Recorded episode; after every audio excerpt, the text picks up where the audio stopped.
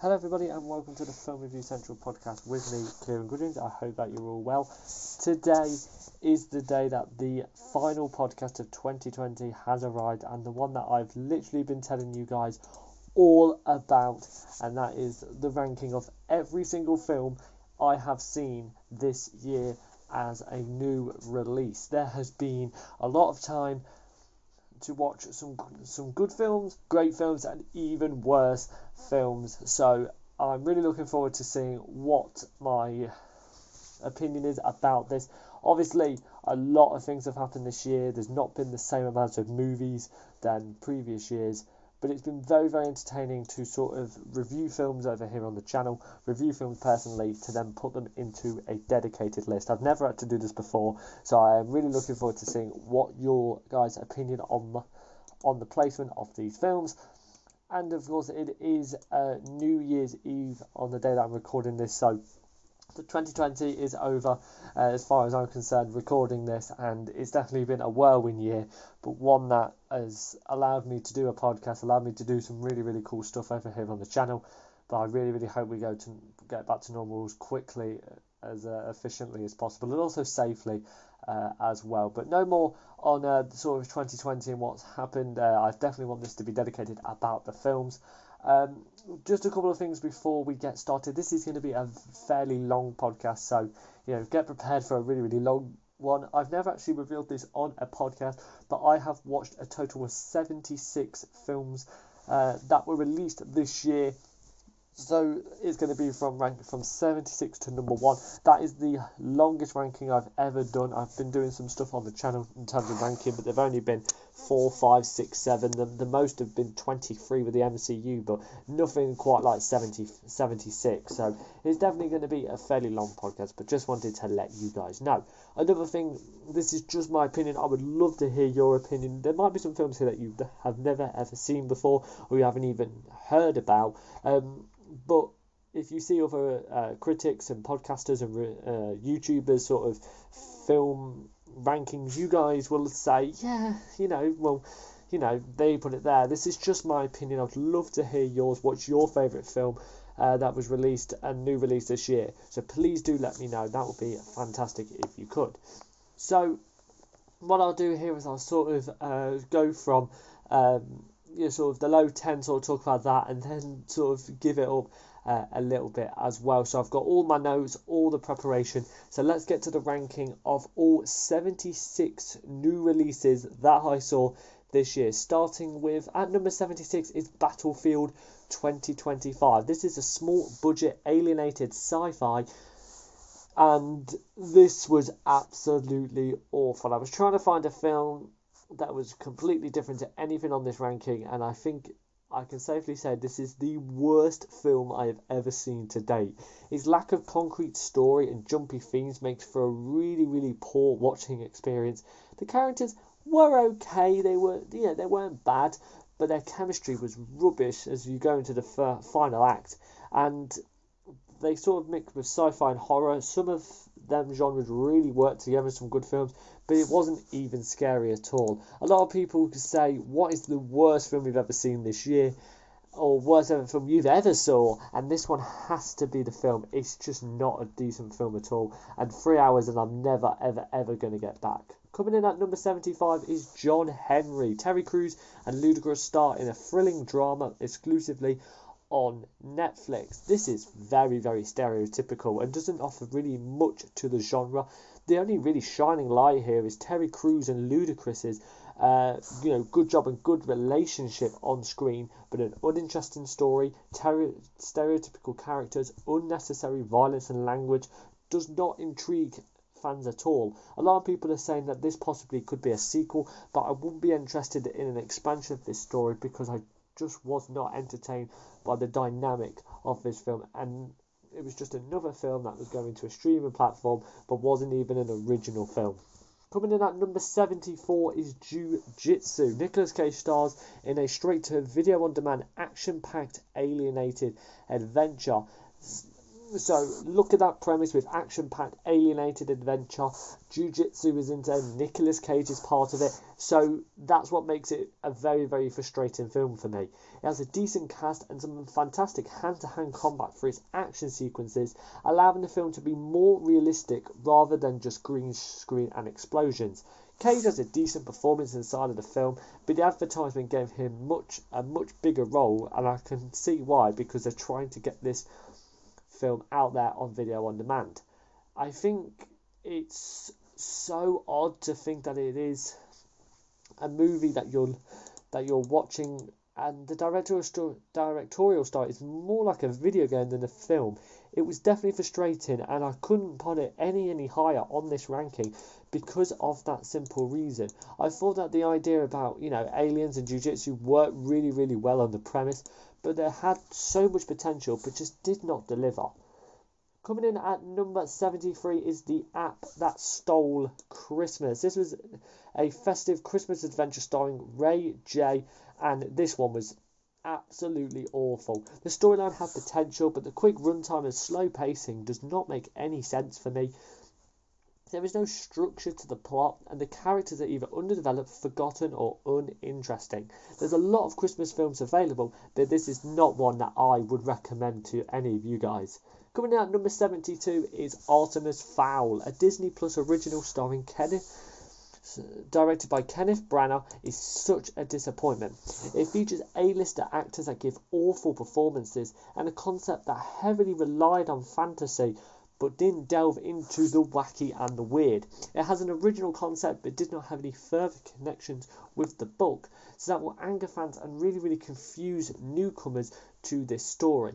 The fact that I had a really, really troubling production as well, and Josh Gad coming in just voicing over and you know delivering plot points.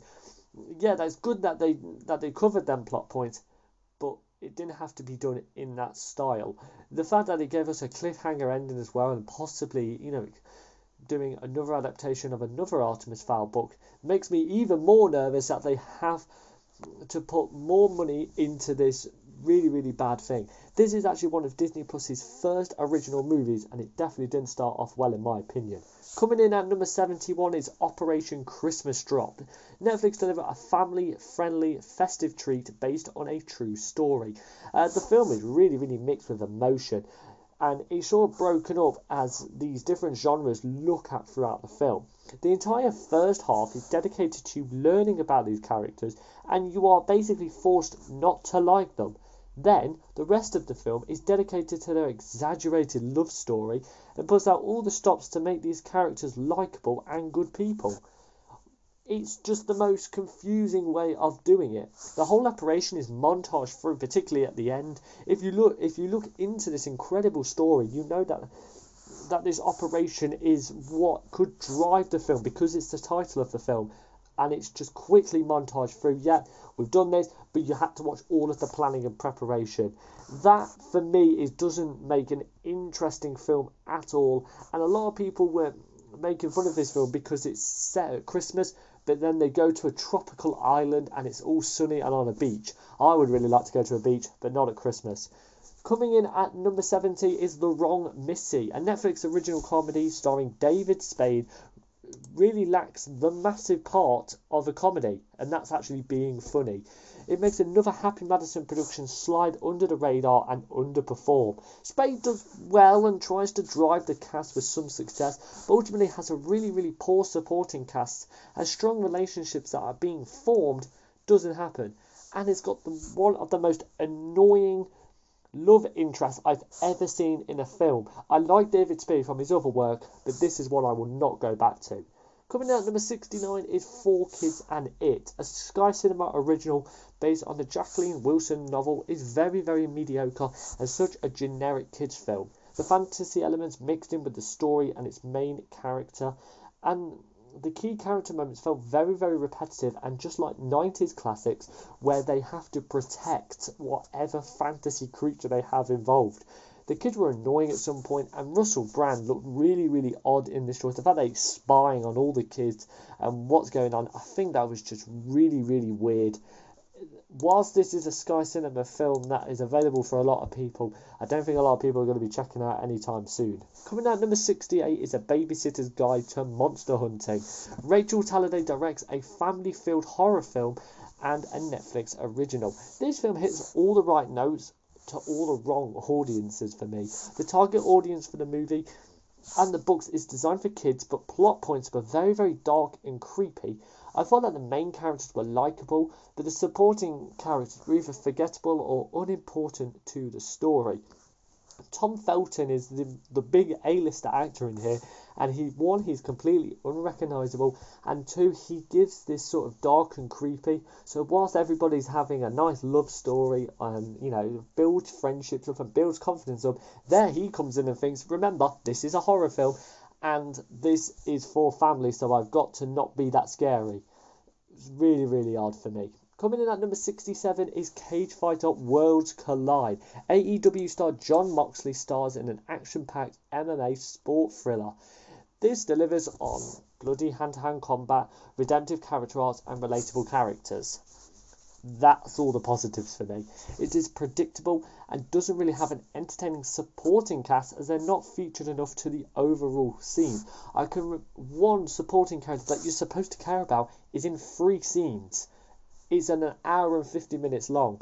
So why do you have to care about this character when he's only in three scenes and has probably a page full of full of lines? The pacing of the film went far too quick for a 1 hour and 50 runtime, and the certain decisions allowed the film to not have a full redemptive story for our main lead because when he when he finally finishes his winning fight, the credits roll.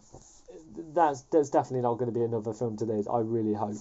Coming in at number 66 is Fantasy Island. Michael Pena stars in a thrilling horror based on the 70s show of the same name. If you guys listened to one of my podcasts a couple of weeks ago when I spoke about my most disappointing films, this one's got to be up there. It has a very, very average production of quite an original story. Pena is the only standout performer as his mysterious side is intriguing for the audience.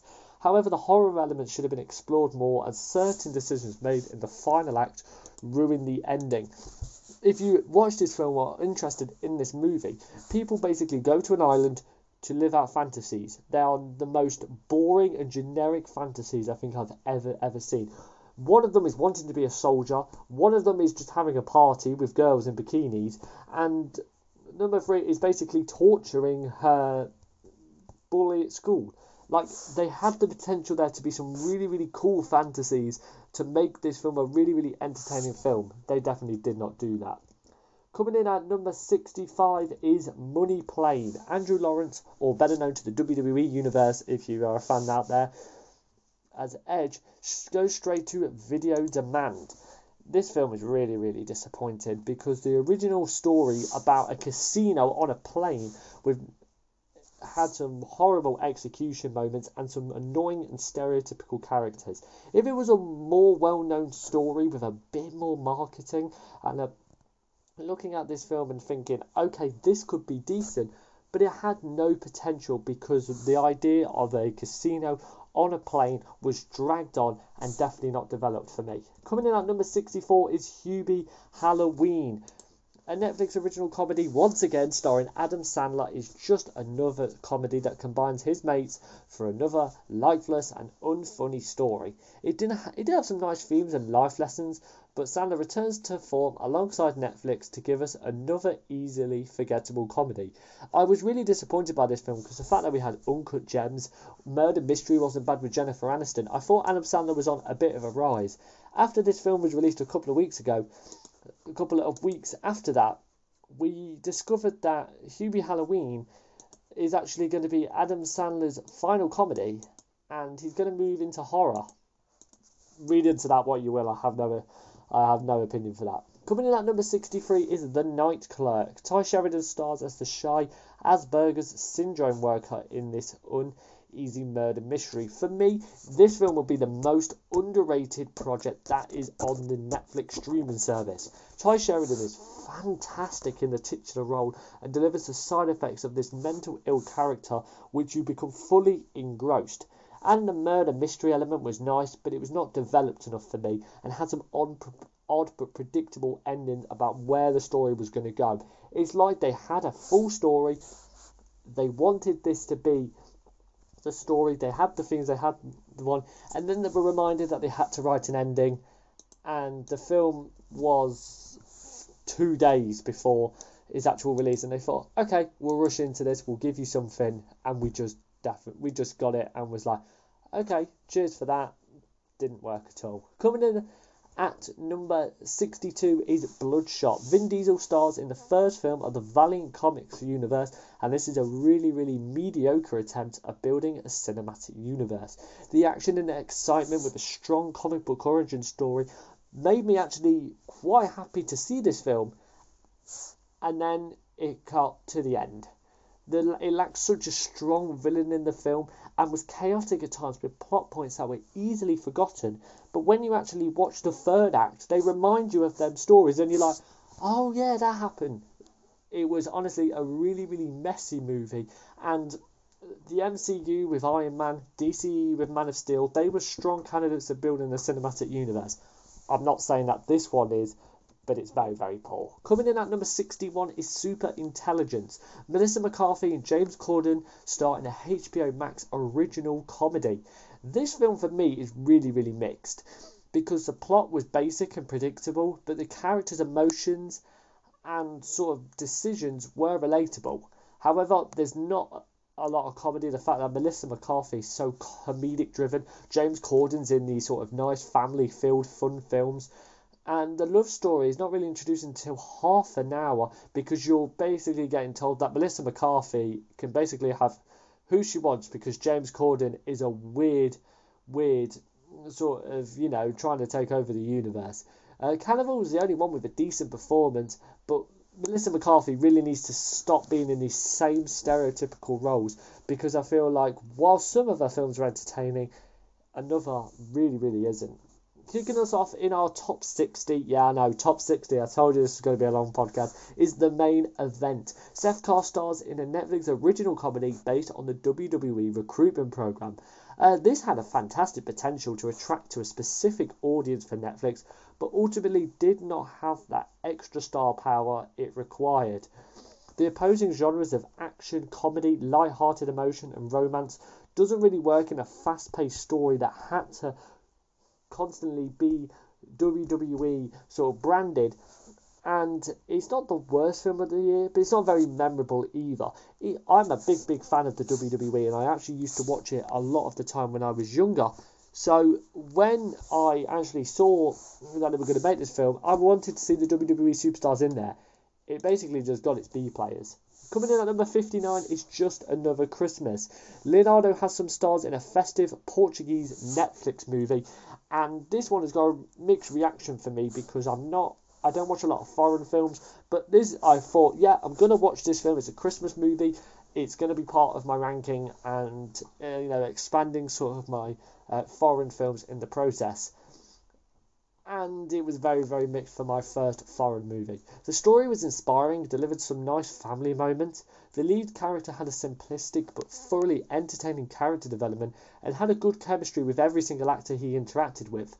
I do think the tone swiftly changes though, from a light-hearted and comedic to emotional and gut wrenching with its certain decisions. This is clear at the ending because of the growing up as time goes on but it relies on the most extreme stories to rely on in the third act and sort of makes you think, oh my god, he's just not spent enough time with his family, can't remember any of these decisions.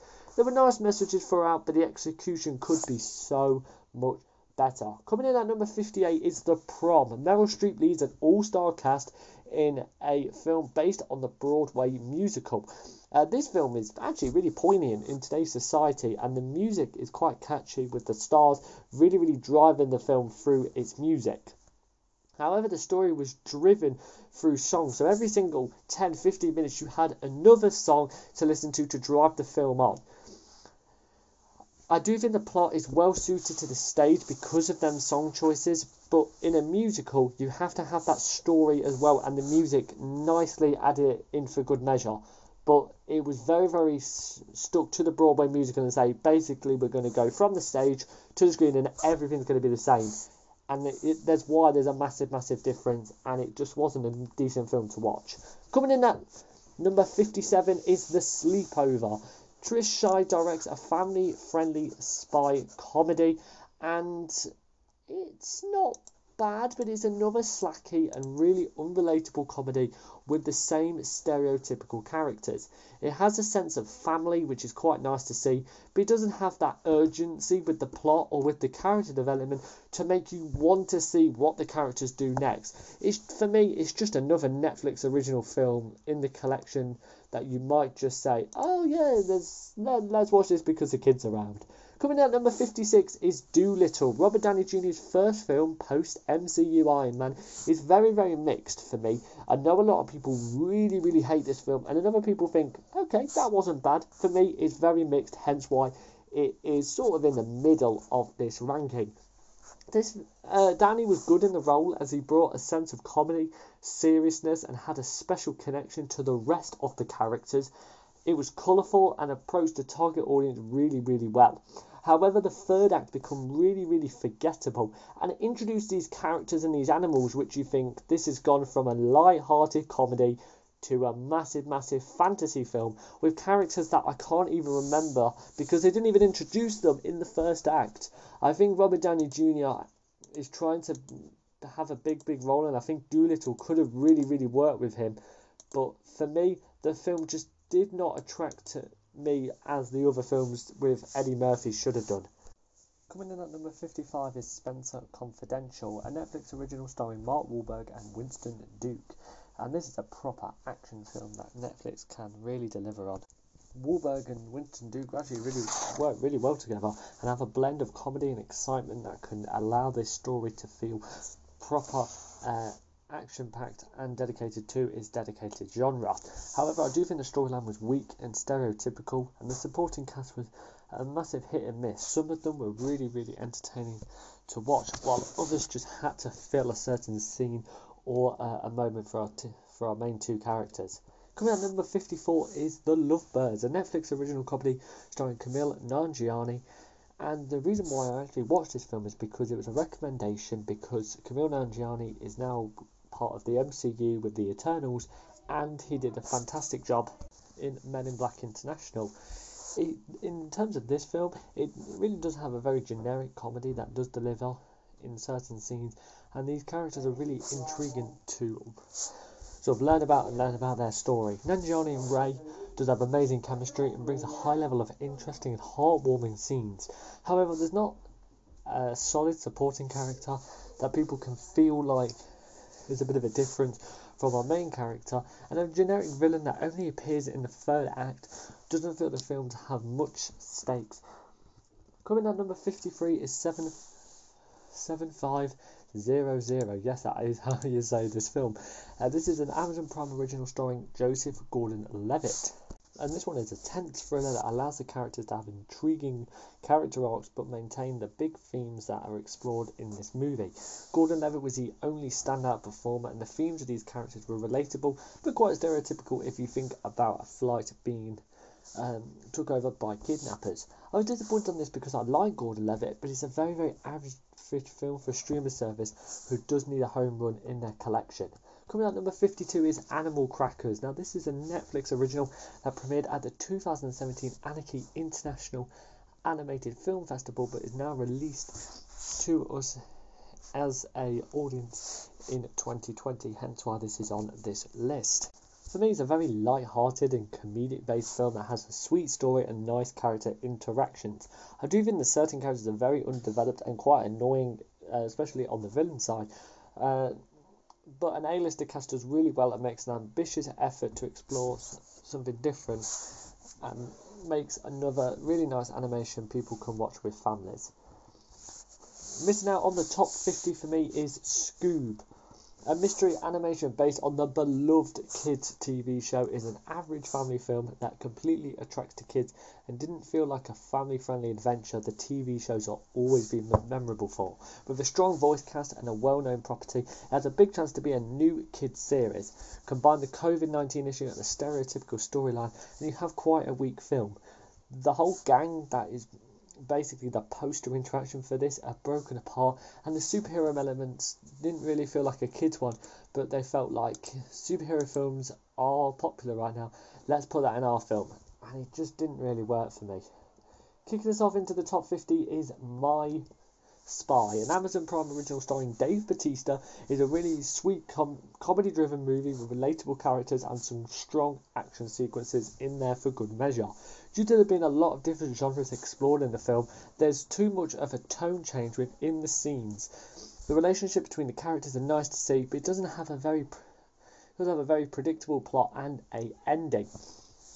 So whilst this film could have kicked off something, I think with it being on a streaming service that's not really popular, it sort of hurt that idea of this one. Coming down number 49 is Superman Red Son, a DC animated movie centering on the Man of Steel. Is extremely disappointing for me, but is better than all the other films we talked about already on this list. It's focused on a political action film rather than a superhero animation, will not be approachable to the target audience that they're invested in. Its cast and well known characters are really underdeveloped for me and does not have a lot of screen time because they're in such alternate stories, they don't impact what they're trying to do as the main plot line. However, it's nice to see this character have a solo film that's adapted from a well known and original comic, but for me, that's the only thing that it's really, really going for. Coming out number 48 is Magic Camp, a Disney Plus original movie starring Adam Devine. It's such a light hearted comedy that will delight and inspire young audiences in the world of magic. Devine does bring all the comedy, and the young cast are nice and interesting because the target audience for the film are the kids the same age as the kids portrayed in the movie. The problem with the film, really, for me, is that it's very predictable and some jokes could fall flat in certain areas, and it's got that very stereotypical thing of it montages through the training programs just to rush to that final plot. Coming at number 47 is Project Power, a Netflix original starring Joseph Gordon Levitt and Jamie Foxx. It's quite disappointing because the premise is extremely original but falls flat in some areas, particularly the powers that these people get from taking this drug are really, really generic, and they had to go a little bit more original. Foxx is exceptional for his role, that sort of dark uh, person who, you know, basically does what he does for his own good. But again, Gordon Levitt feels like another repetitive role for him because he's just the glue keeping this all together. The idea was good, the the imagine the imagination could have been a bit better, but the lack of a big budget allowed the film to feel very, very small and not jump out to new heights within the genre. Coming at number 46 is Honest Thief. Liam Neeson stars in a criminal action thriller directed by Mark William, and this is a, another generic Liam Neeson thriller. It contains over the top action sequences, serious lines, and a small supporting cast. And the overall story was interesting. The nicest twists and turns were effective for me, but I do think that another Neeson thriller that are really, really repetitive in cinema similar. Doesn't honestly feel like Liam is doing anything different. And the second half is just a very, very massive drag that basically they're setting up everything for the final act, but then it doesn't do much else to the overall story. Coming in at number 45 is Batman Death in the Family.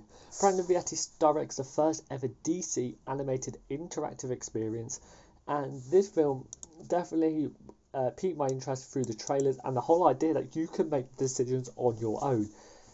A well known story mixed with a decent cast allows the story to tell itself, and the short runtime allows the fans to really feel intense, and that's exactly what the characters are doing inside the movie.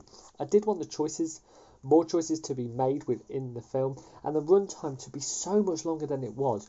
I understand that an animation has got to sort of stick to a possibly an hour and a half runtime, but this was an hour and a half with four shorts that were half an hour long as well. It definitely didn't feel like a film that re- really, really reached its potential.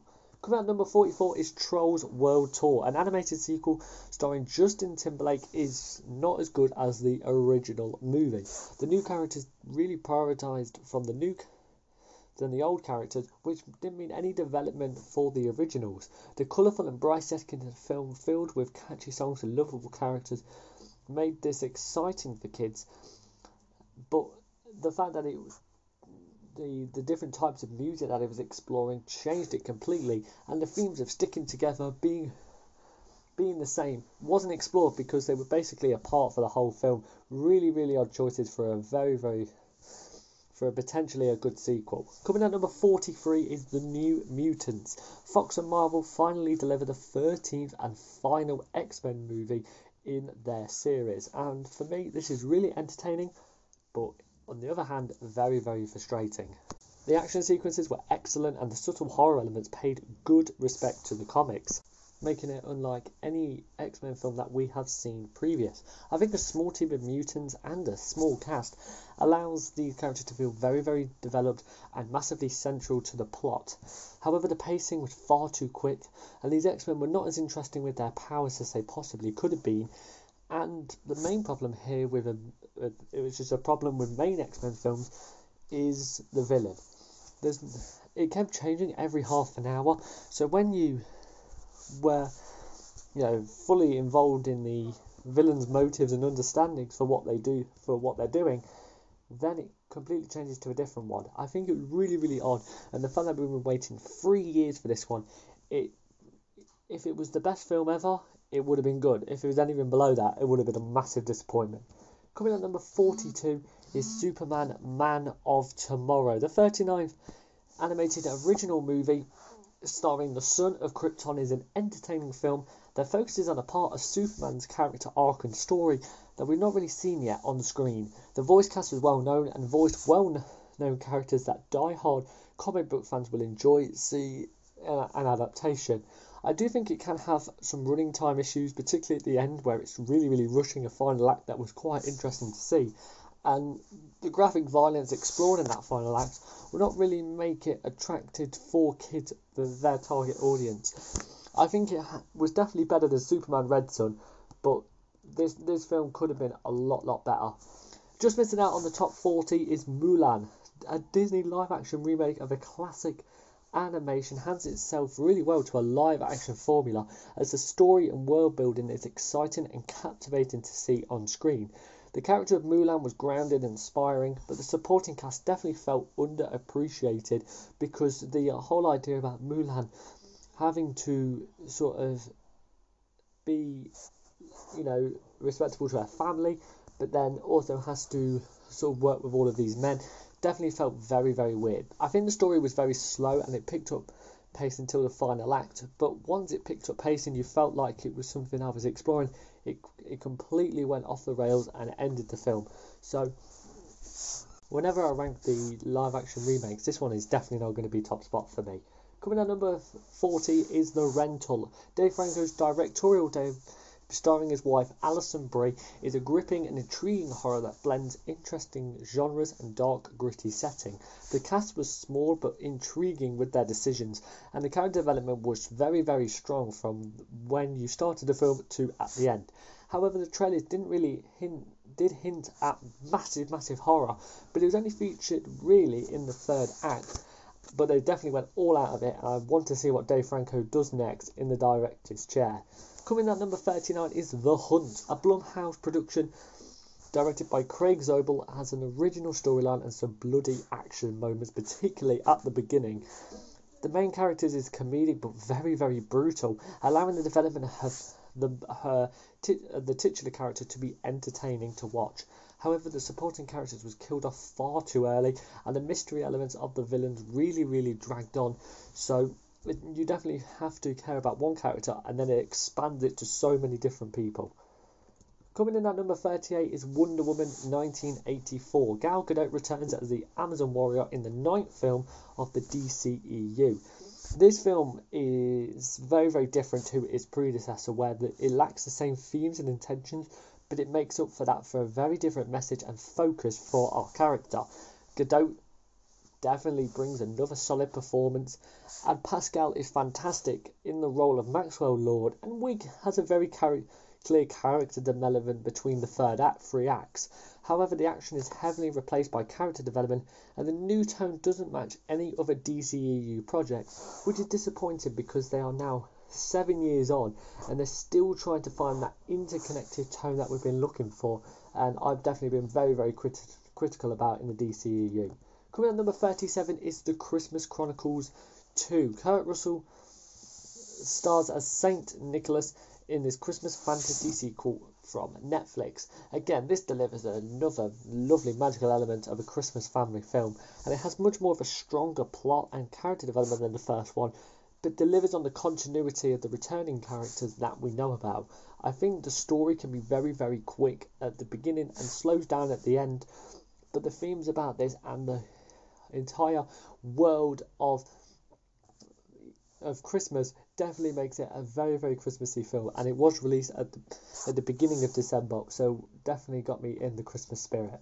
Coming out number thirty six is Phineas and Ferb, Candace Against the Universe, a Disney Plus original based on the popular children's show was my type of film because I grew up. I was the perfect age to watch Phineas and Ferb on the Disney on their Disney channels.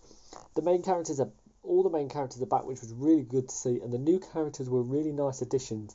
If you appreciate the crazy, unrealistic, and bizarre choices that the movie makes, but also the TV shows that really introduce, it's definitely something for you, but it's only dedicated really to the fans of the TV shows like myself because it feels like you have to watch the TV show to understand how crazy this movie really, really is. Coming at number 35 is the Lego Star Wars story. Disney Plus delivers a Lego animated adventure based on the sci fi spectacular franchise, and this film doesn't take itself seriously at all and has so much fun. Its time travel elements and comedic moments allow the story to develop, develop and move on as the three acts go. I would have preferred it to be a bit longer, but it attracted to its target audience and celebrated an incredible franchise that's been going on strong ever, ever since the 1970s.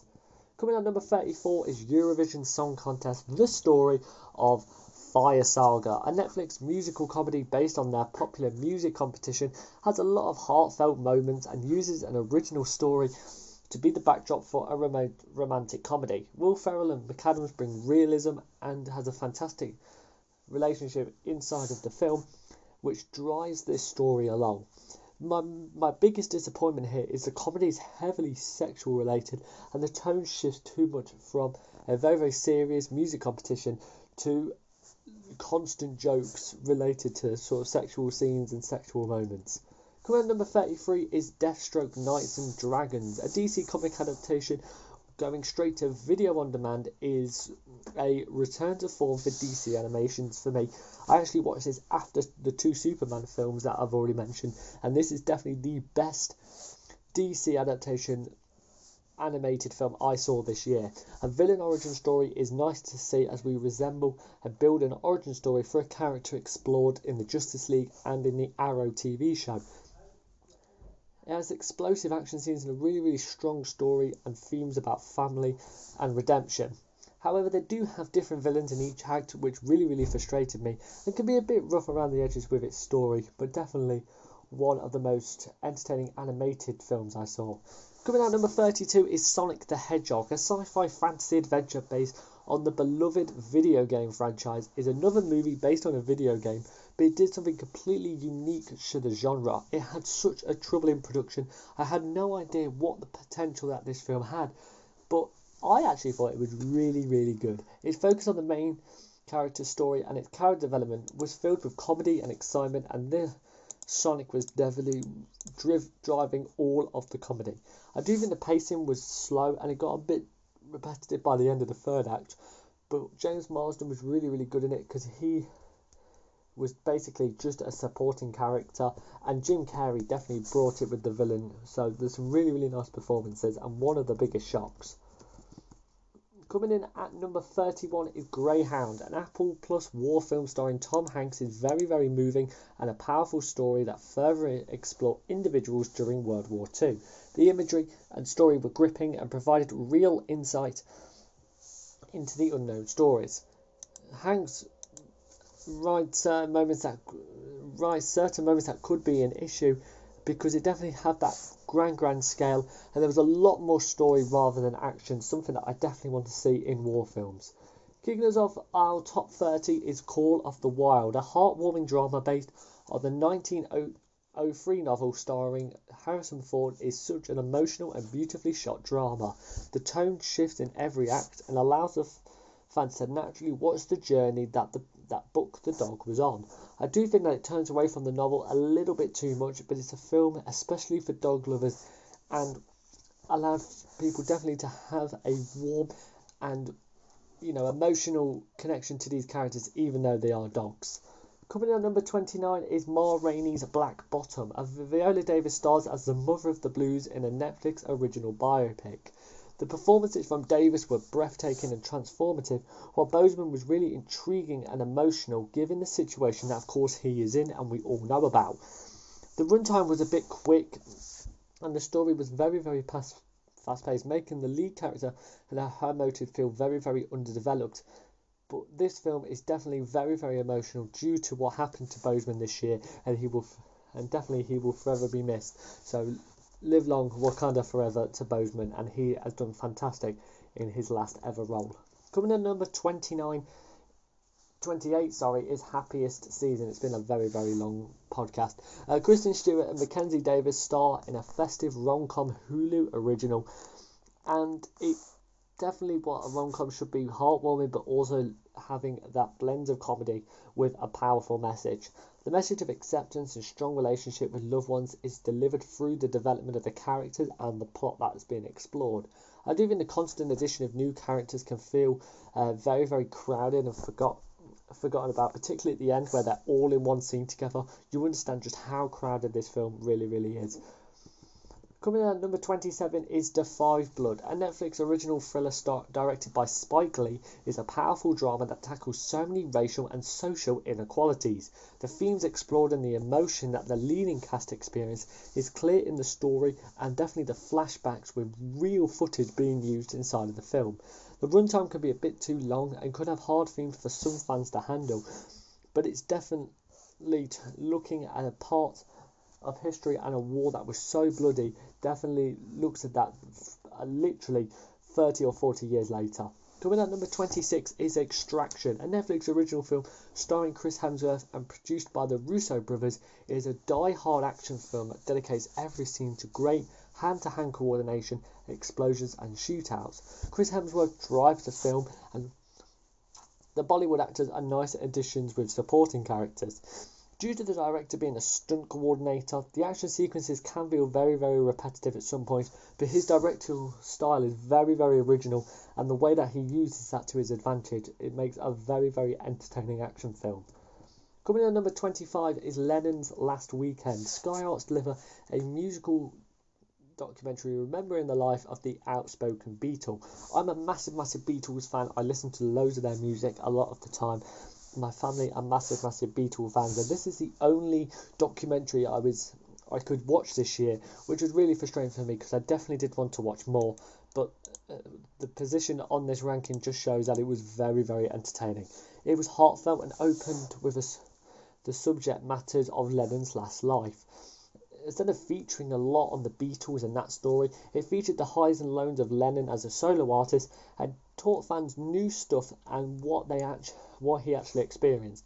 I think it can move quickly from time zones, but it is a celebration of Lennon and his personality, music, and opinions that definitely made him very, very outspoken. Coming at number 24 is Enola Holmes. Millie, Bo- Millie Bobby Brown stars as the popular detective sibling in another Netflix original. I know there's been so many on this list, but Netflix has definitely saved uh, cinema in 2020. Uh, this film is delightfully entertaining and expands these characters into new stories and mysteries. Bobby Brown excels in the lead role and brings some re- relatability relatability and humour to her performance, especially with her scenes with Partridge. I do think the ending can drag and certain characters feel very underdeveloped, but it's a celebration of a new character in a hopefully a new cinematic universe. Coming out at number 23 is The Devil All the Time. Tom Holland leads an all star cast in a Netflix original psychological thriller that's very, very dark, bleak, and gritty. Certain individual performances drive the narrative forward, and the themes that are explored are very, very dark and very, very adultery based.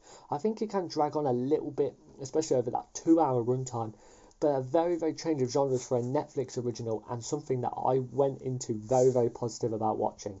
Coming at number 22 is The Old Guard. A Netflix original based on the popular comic book is another action film that does have some notable differences. The action sequences are really spy based and they do not repeat certain stunts, allowing every single scene to have new and original action moments.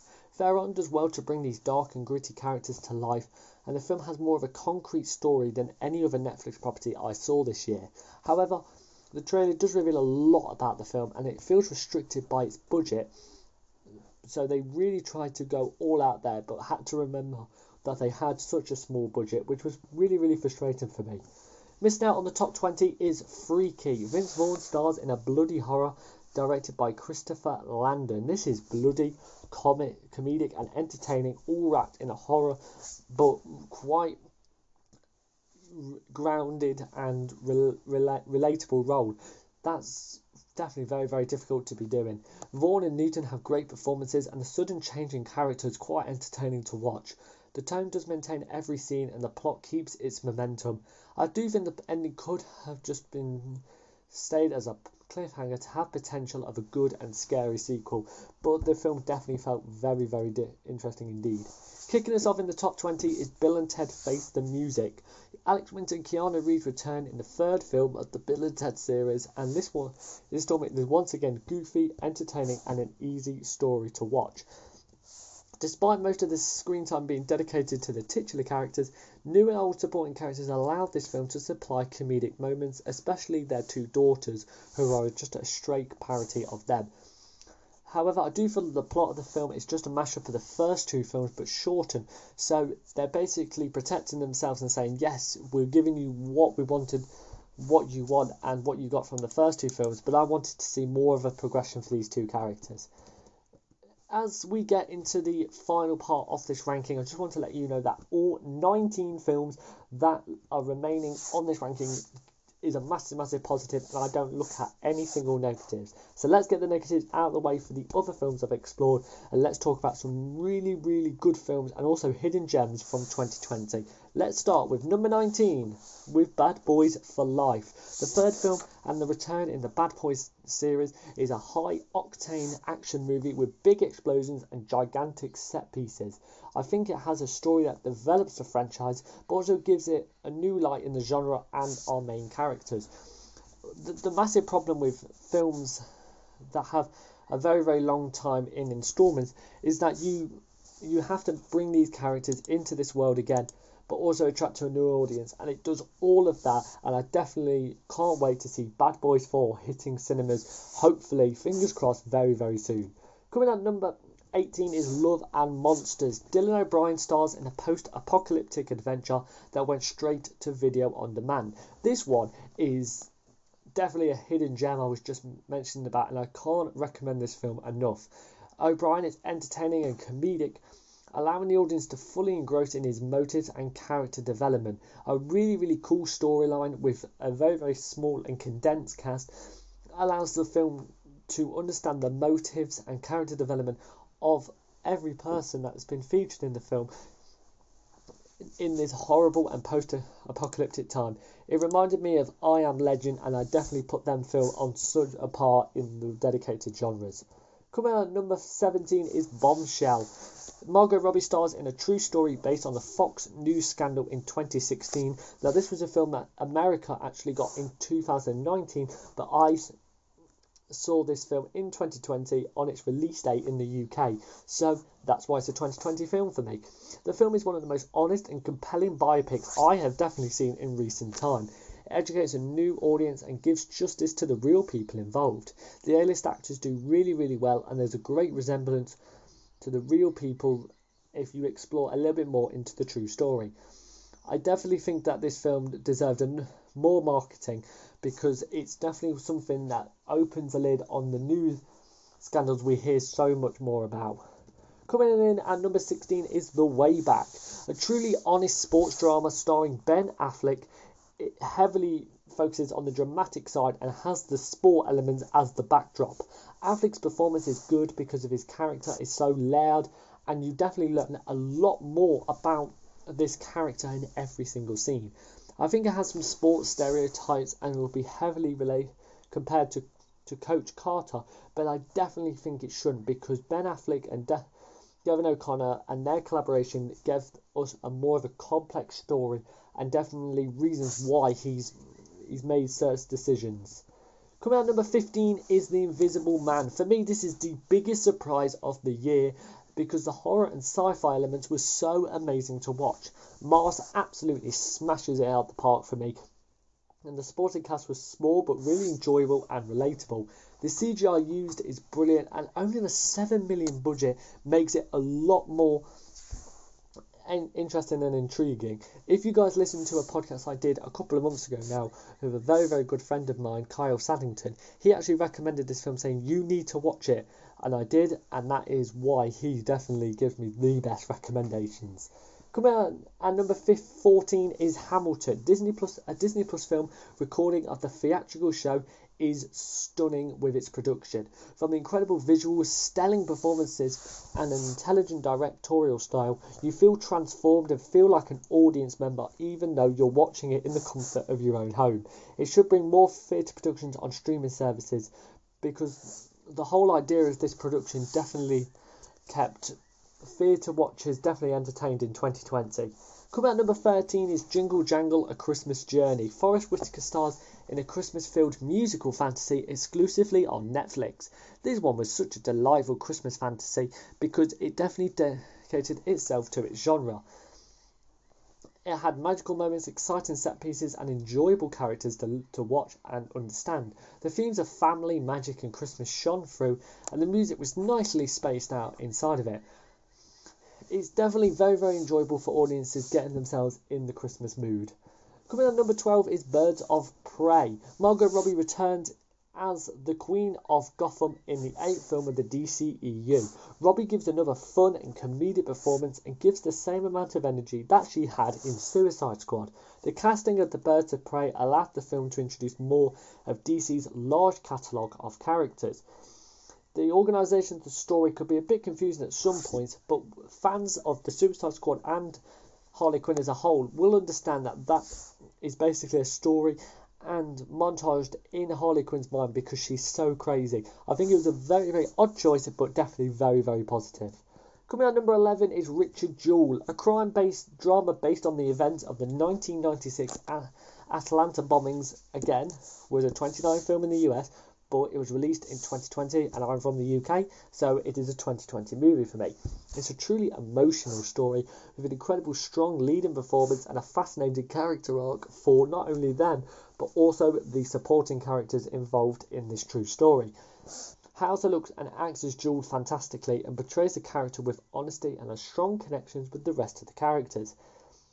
I do think it suffered controversy, which didn't help the idea, but Richard Jewell is definitely one of the films that definitely excited me, def- excited me to watch again and again.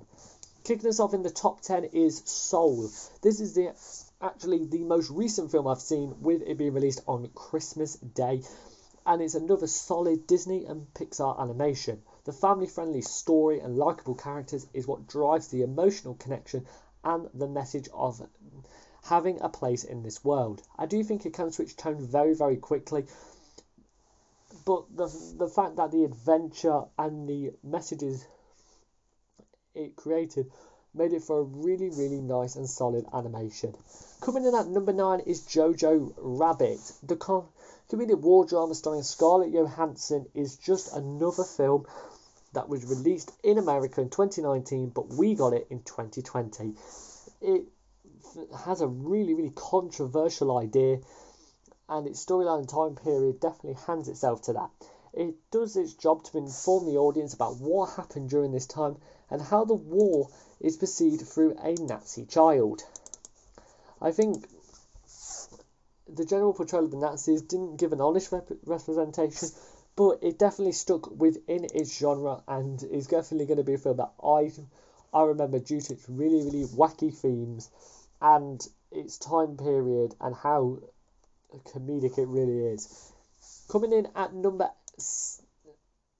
eight is Palm Springs, a Hulu original rom com directed by Max Barbakow, is an intriguing and captivating rom com that delivers on great character development, comedic characters, and repetitive style. Samberg and Milioti chemistry does deliver uh, and makes the audience appreciate the two leads' relationship and moments. The original concept, but still looking at you know repeating the same day, it definitely makes it an entertaining film and another hidden gem in 2020. Coming in at number seven is The Trial of Chicago 7.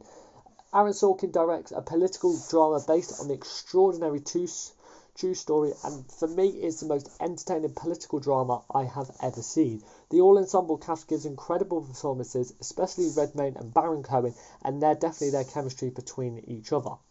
The themes and character development are clear, and there are so many shocking scenes that you forget that this film is actually a biopic. I think the organisation of the film could confuse fans quite a bit, but like I said, it's a fantastic drama. Coming out at number six is Just Mercy, an American drama based on the amazing true story. It is an incredibly compelling biopic that has so many impactful scenes and moments that truly complement a well told story. The chemistry between jo- Michael B. Jordan and Jamie Foxx work really, really well, and the decisions that is made in the movie allows the audience to see the horror these men could have encountered. Kicking us off in the top five is Onward. Tom Holland and Chris Pratt, Pratt returns for this magical fantasy from Pixar, and I have to say it is my favourite animation of the year.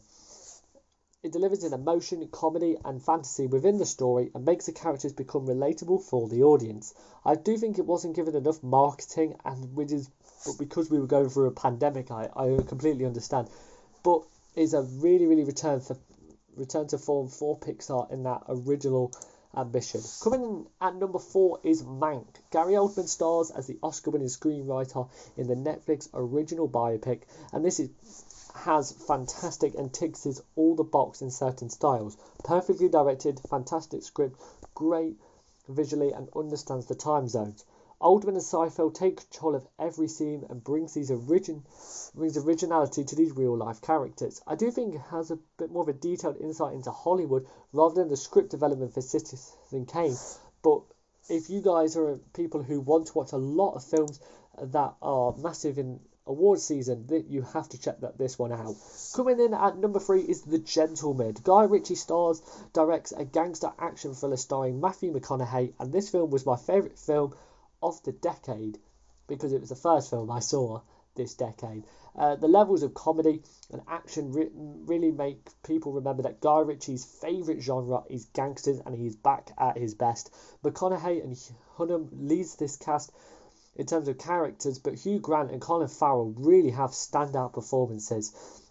The film won't get enough recognition for me, but if you're a fan of gangster films and you're a fan of Guy Ritchie and the actors I've just mentioned, definitely check it out. Missing out on the top spot for me is 1917. An Oscar winning war film directed by Sam Mendes is another beautifully shot and well told war film. Sam Mendes brings a sense of unique directorial to the film, and you get to learn and appreciate the two leads that drive not only the film but also the story. I do think it gives a beautiful and well told story that displays realism and honour for the soldiers and their opinions about the whole idea of war. But uh, my number one this year is Tenet. Christopher Nolan's brand new time bending sci fi is another iconic Nolan flick that you can just add to his filmography. The grand scale of the characters and story were mind blowing, and it must be watched on the big screen to appreciate the loudness and boldness that Nolan definitely delivers on. Pattinson and Washington had really good chemistry, and Branagh excelled as the villain, showing that his his definitely his main stake is being a villain. There's been talk about the expansion of this world, but for me, it's really, really not needed because Tenet is another Nolan film that will be talked about for years to come.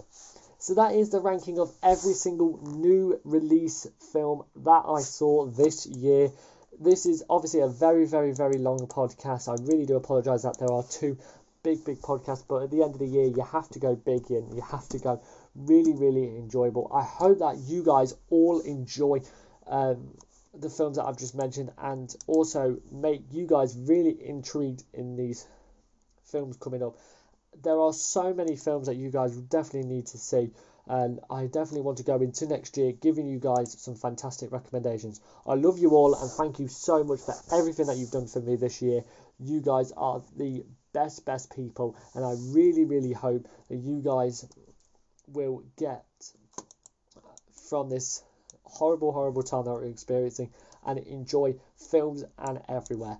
I love you and see you guys in the new year. For the final time this year, I don't know what my next podcast will be about, but it'll be something that you love. See you in a bit and Happy New Year.